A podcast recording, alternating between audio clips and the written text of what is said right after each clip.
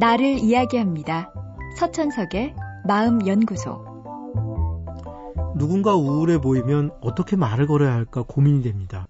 기운이 없어 보이니까 나라도 좀 생기 있게 다가가야 할지, 아니면 상대 기분을 맞추려고 나도 목소리를 좀 가라앉히는 것이 좋을지 헷갈립니다.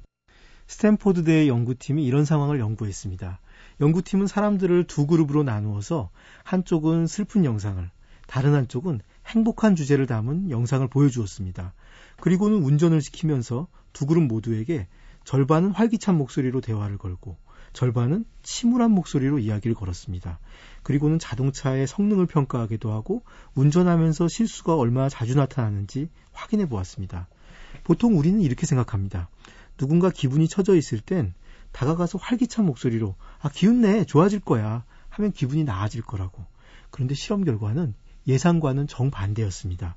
슬픈 영상을 봐서 슬픔에 젖은 운전자는 침울한 목소리에 더 좋은 반응을 보였습니다. 운전 실수도 적었고 마음도 편해지고 자기가 운전하는 자동차도 훨씬 성능이 좋다고 평가했습니다. 반대로 행복한 영상을 본 운전자는 활기찬 목소리에 좋은 반응을 보였습니다. 슬픈 사람이 침울한 목소리에 좀 더 기운을 내고 자기 할 일도 잘한다?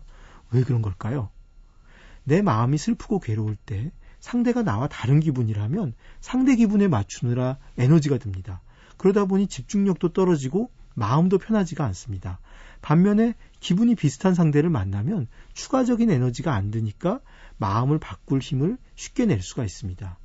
우리가 우울한 사람들에게 아, 뭐 그런 거 가지고 그래. 너무 부정적으로 생각하지 마 하고 격려하는 일은 우울한 사람의 얼마 안 남은 힘도 빼앗는 잘못된 위로입니다. 상대에게 기분을 맞춰주고 조심하는 게 진짜 위로입니다. 그렇다고 아, 속상해 보이세요 하는 표현은 좋지 않습니다. 사람들은 남들이 자기를 우울하다고 여기는 걸 좋아하지 않습니다. 놀랍게도 우울한 사람들조차 행복해 보인다고 말해주면 훨씬 좋아한다는 연구 결과가 있습니다. 자기의 우울한 감정을 상대가 짚어내면 사람 잘 본다 생각하지만 그 사람을 좋아하진 않습니다. 그리고 기분이 나아지지도 않습니다. 인간이란 좋아 보인다, 행복해 보인다는 긍정적인 평가에 참 많이 매달리는 존재입니다. 그러니 슬퍼 보인다는 말은 하지 마세요. 차라리 저도 요즘 좀 속상한 일이 있어요. 이 정도로 다가가는 게 좋습니다. 자기와 같은 기분이길 바라면서도 자기를 나쁘게 보지 않길 바라는 마음. 사람 마음이란 참 복잡합니다. 서천석의 마음연구소. 지금까지 정신건강의학과 전문의 서천석이었습니다.